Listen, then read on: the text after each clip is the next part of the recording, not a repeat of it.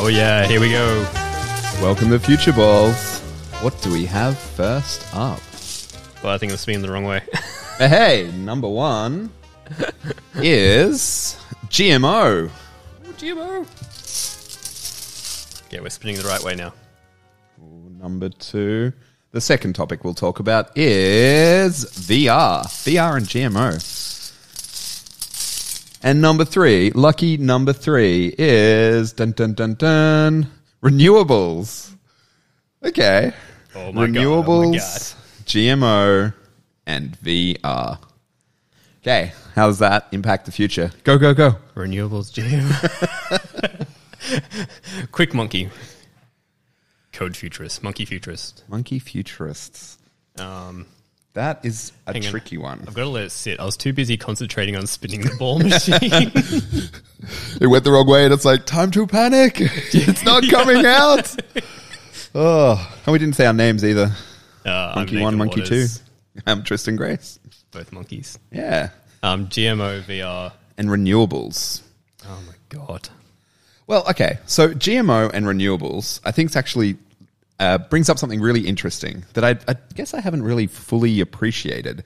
But once you have fully renewable energy coming through, like let's just say it's all solar, all on all of that power is getting put into creating food, creating like you know genetically modified stuff.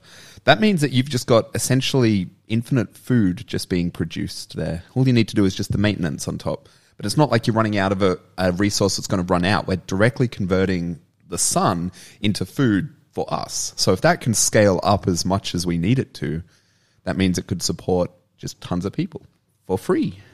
Yeah, yeah, yeah, okay, yeah, okay, yeah. We can get that part. That part. That's a good part. Yeah. um, yeah, because uh, so obviously, if you have like infinite uh, and energy, or not infinite, like eh, abundance, like, Abundance, yeah, let's just say full on abundance need. energy, Um, yeah. Although I, I, I assume like once we hit you know.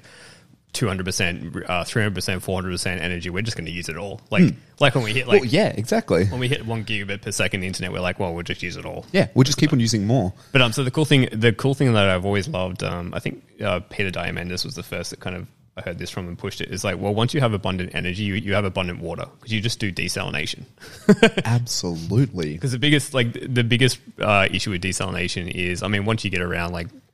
There's a lot of maintenance issue with like cleaning out pipes and all that stuff, but the biggest thing is like energy. It's just a massive energy sink, um, which is why it makes more sense like not to do desal if you don't have to. Yeah, yeah. But yeah, once you do, once you have abundant energy, you have desal, so you have unlimited water, and so now you've got you've just solved your your water issue for Yeah. growing food. Yeah, solved your water, solved your food. Once renewables hit that point, I, I think there'll be a giant cultural shift as well because it's still very much like, you know, don't consume too much, all of that, like, you know, because it's still like, you know, doing bad impacts. But let's just say if all those negative externalities get solved, then consuming's not a bad thing. It's kind of like the same way. If you actually are paying for all renewable energy right now, then go for it. Oh my God, if you like having your air conditioner running non-stop and just sitting in the cold, don't try and optimize all these micro things about turning off lights when you go into a room or out of a room or something. I like that. I like that idea of just going crazy with energy, like crazy with CPU cycles, crazy with uh, uh, internet bandwidth. Like I just leave a 4K stream on my side monitor because why the fuck not? Whereas thinking back to you know 10 years ago when every bit we, we used to fight over stuff in the share house about who was using the bandwidth. Whereas yeah, now yeah. just oh just go for it. Just all the fights. Myself and my brother as, as kids, there's all the fights we had. It's like there was not enough bandwidth for for both of us to play games online at the same time. Yeah. Now it's a harmonious collective in a house. Does that mean we'll have a harmonious society with a full renewables? There'll be no more wars or anything. yeah, I don't know. well, there's, there's like, I mean, there's the whole like um, one of the criticisms of techno optimism is that whole thing of like, well, if we just have abundant, like you, you just said there, like if we just have abundant energy, well, we can just like Solves everything. just keep keep consu- keep doing the same thing we do, like nothing can go wrong. it's like, eh. There'll be another local maximum, I think. That we'll get Yeah. to a point that'll be there'll be something that stops us from continuing to grow. yeah, yeah. I think um, another thing we could do with renewables is if we have unlimited energy. Um, so carbon capture is a big thing. um, Mm. yeah, that's and true. again, that's going to be a massively like energy intensive process, I assume. Um, if Mm. they ever, like, I'm still dubious of this idea, like this this you know idea that we have this machine that just like uh, you just you plot put these machines around and they just like suck out all the carbon. Like I don't know if it's going to work at that scale, but um, some of the companies that are trying to do that, they're they're kind of having uh, byproducts of that. So like basically you suck out the carbon and then you can um, make things like alcohol or fuel or all these other things. Yeah, right. And so I'm wondering like if if you could also do something where you could suck out nutrients from the air and that becomes your fertilizer source. Yeah, Um, all the carbon getting in there, all the um, all the fertilizer. Yeah, because if you think like I don't know if I'm not a chemist, but No. um, uh, like I've heard before that like this trippy idea that trees don't grow from the ground necessarily; they grow from the air. Oh, it is all the air. Yeah, it's all the carbon in the air. That's pulling out all yeah, yeah, Yeah. all the air. But I wonder if you could also do something, yeah, where you just like um, so we're talking about like carbon capture machines. Like, what if you had like uh, nutrient capture machines where they can somehow just like pull out nitrogen from the air and then turn that into fertilizer, um, and then you could use that to then help grow uh, food again. I don't know. Hells yeah. Random idea. I like that. What about GMO? Let's go more specifically on GMO because Yeah, true. Just kind of just went GMO, all being food, but oh my god, that is just the very, very beginning. yeah, yeah.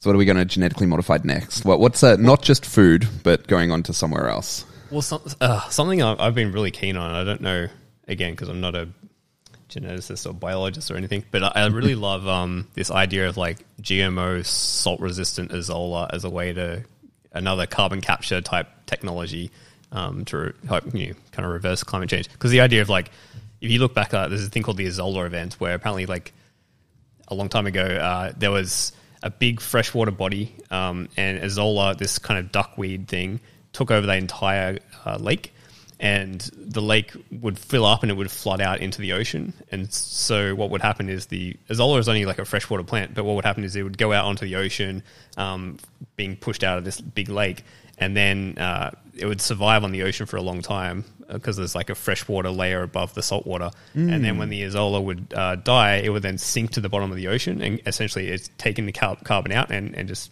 dropped it to the bottom of the ocean. Ah, that's cool. And Azolla does the exponential thing, like it basically like doubles every day or something ridiculous. So it'd be cool if you had salt resistant GMO where you could just like, okay, you just grow it in today's oceans, you just release it, and it just very quickly like covers like huge amounts of area of the oceans, captures all that carbon, and then just sinks to the bottom. Yeah. I'm sure there's like Chills down there. I'm sure there's like second order, third order complexity, like issues of you covering the entire ocean with it. Nah, she'll be right, mate.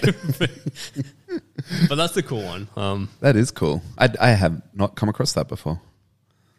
That's, yeah. interesting. I mean, there's, there's, there's the GMO of all the like creating your own artificial life and crazy organisms and Creating your own, yeah, changing your own bacteria, changing just everything. We're getting into the growing cat girls. Yeah, well, yeah, exactly.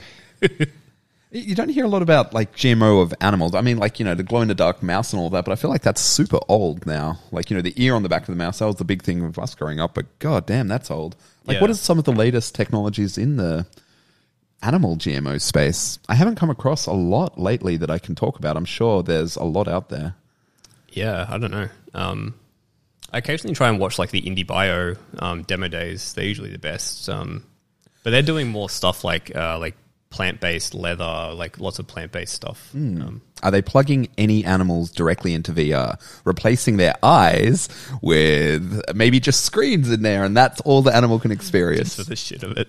Like- yeah, why not?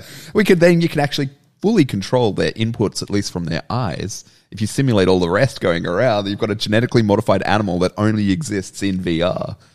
its only sight is from that. And then what is cool that you could actually say put cameras around uh, somewhere else, so you could actually make it seem like it's going through different things. Like, you know, chuck a cat in a roller coaster, see how it reacts. The ethics of this are just so wildly awful. Interesting though. I feel like this is something Zuckerberg would do easily. No qualms. already doing it to humans, right? Yeah. But I mean, and there's a lot of cool things that you could do there once you actually start replacing senses of an animal as digital copies. So let, let maybe just start small, super, super small.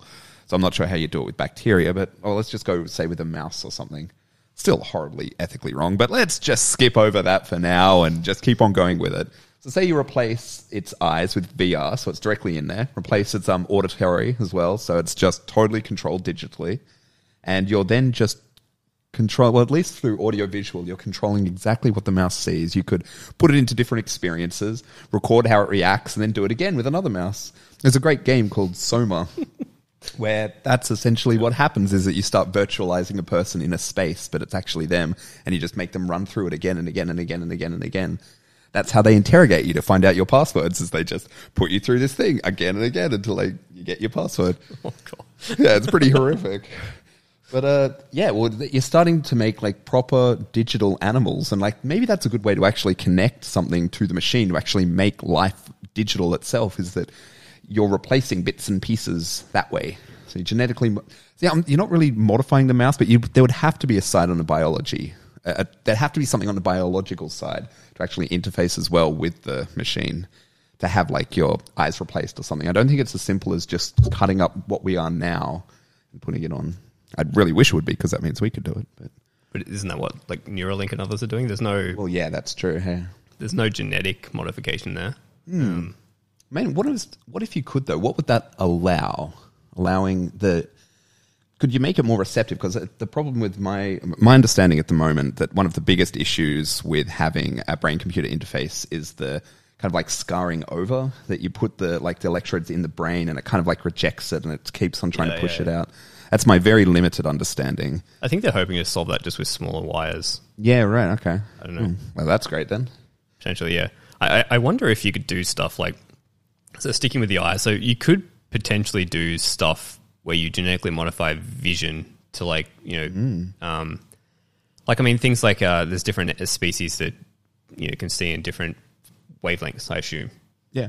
So if you could- bees. Yeah, so if you could do that and you can kind of genetically modify um, humans in that way, where you basically take what what we already know of in the in the in the animal kingdom, and you just kind of like selectively take those, and then you just, um, I mean, again, what, what would be cool is like if we had a um a, a genetic bank of like uh, all of the crazy adaptations that every single known species on them on the planet has, and we just like um, codify that into like a, a genetic string, and then we can just like ha- um, so you can almost have like a weird little app store of like genetic enhancements for either yourself or for plants or anything, and you basically just go, okay, well, um, you know, I want to have like uh, night vision, and you just go to the app store and you just go like, oh yeah, there's the night vision code. Genetic DLC, huh? Yeah, and you just like yeah, you download it. It's it's a subscription basis. Of course, naturally. It can't be anything else. turn it off if you stop paying.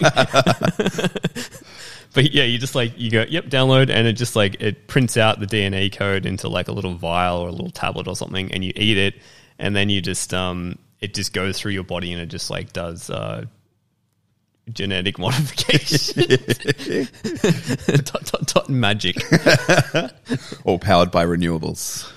It'd be cool if you could reverse it as well, like because it would suck if like you just get all these like Yeah, that's aggregating like oh shit i've got night vision now fuck that's the big thing that terrifies me with a lot of that stuff and human augmentation and all of and uh, along those lines of just modifying the body is uh, I'd like to know that it's very res- reversible very easily.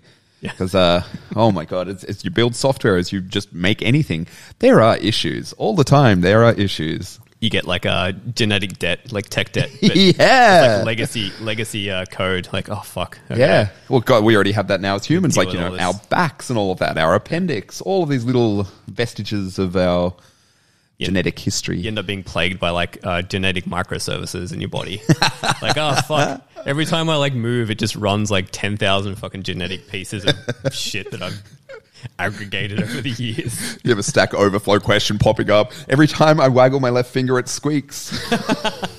Please help. Oh, man. Okay. So just combining it with renewables, which I'm taking to mean, we didn't go deep into what renewables could be and all that, but I'm just taking that to be Renewable essentially. humans. Yeah, yeah, we didn't say it yet. Doesn't just have to be energy. But so if we did actually have unlimited energy and that could be poured into, say, VR, and you've got um, a biological creature modified to actually be inside the machine with a VR headset on, and unlimited power. You're big on this, like putting putting poor animals into forced VR. the poor creatures. Continue. They're just a trying rabbit, their we could, best. We could try the rabbit in VR. No. Like, poor thing. It's done nothing wrong except eat all of my plants. yeah, where were you going? With? Um, where was I going with this? no, with the unlimited power, unlimited energy being put into it, you could really get into some interesting outcomes there because you, you'd stop getting limited by, I don't know, just anything really. You could have whole battery banks of animals hooked up into VR and experiencing different things until something came out. Like, I mean, we thought battery chickens were bad enough. Battery VR'd animals to actually just study their responses to things. Dark as fuck. But re- I think some really interesting stuff could come out of there. Hopefully, the, the the ethics regulation gets there beforehand. I think it probably would because of all the surveillance and stuff. Right, yeah. I don't, how, how does more energy with animals? I don't, understand the connection there. Like, Well, because uh, I yeah, I guess that's animals? true. That Computing on animals, essentially, just trying to mimic absolutely every sense of theirs, and I I think you'd need a lot of power for that. Well, actually, you probably wouldn't need much power at all, really. Just small little computation. I Yeah, don't know. I don't know where I'm going. I, I do wonder, like, is is energy related to computational power? Like, um, Yeah, if we so. have more energy, do we compute more, or is it more of a hardware type limitation? I. I think there's a strong correlation between the amount of energy that the world's producing, the amount of computational output the world's producing. It'd be Okay. interesting to graph together. Yeah, I wonder if like one trails the other. Like Yeah, energy goes up and then computation follows yeah, because we just like have more cycles to, yeah. Well, to waste to burn. so much of our energy, but it'd be cool to see the percentage as well of the Earth's uh, energy going into computation. What percentage of that is becoming computation over years? Like that'd be, yeah, that'd be exponential. eating the world. yeah, exactly. oh well, should we leave it there? Yeah, I think we. Yeah, those three were weird to They were, combine. they were tricky. Very hard because think they're in different realms. Yeah, Each of them are in different realms. Well, except for like, I guess VR and renewables is kind of like energy, energy, but then but they're still very separate. Yeah, They don't that, relate a that lot. kind of that, that kind of shows how like um, biology is still this like mythical like fringe thing. yeah, like bio biotech. Like yeah. I think it's just like biotech is definitely going to be the future of crazy shit, but I've got to do a deep dive into that. connecting the two is hard. I haven't actually seen a lot lately. That's cool. Yeah, cool. We'll wrap it up there. Awesome. Oh well, uh, I'm Tristan Grace. I'm Nathan Waters. Till And we'll, next uh, time. catch you then.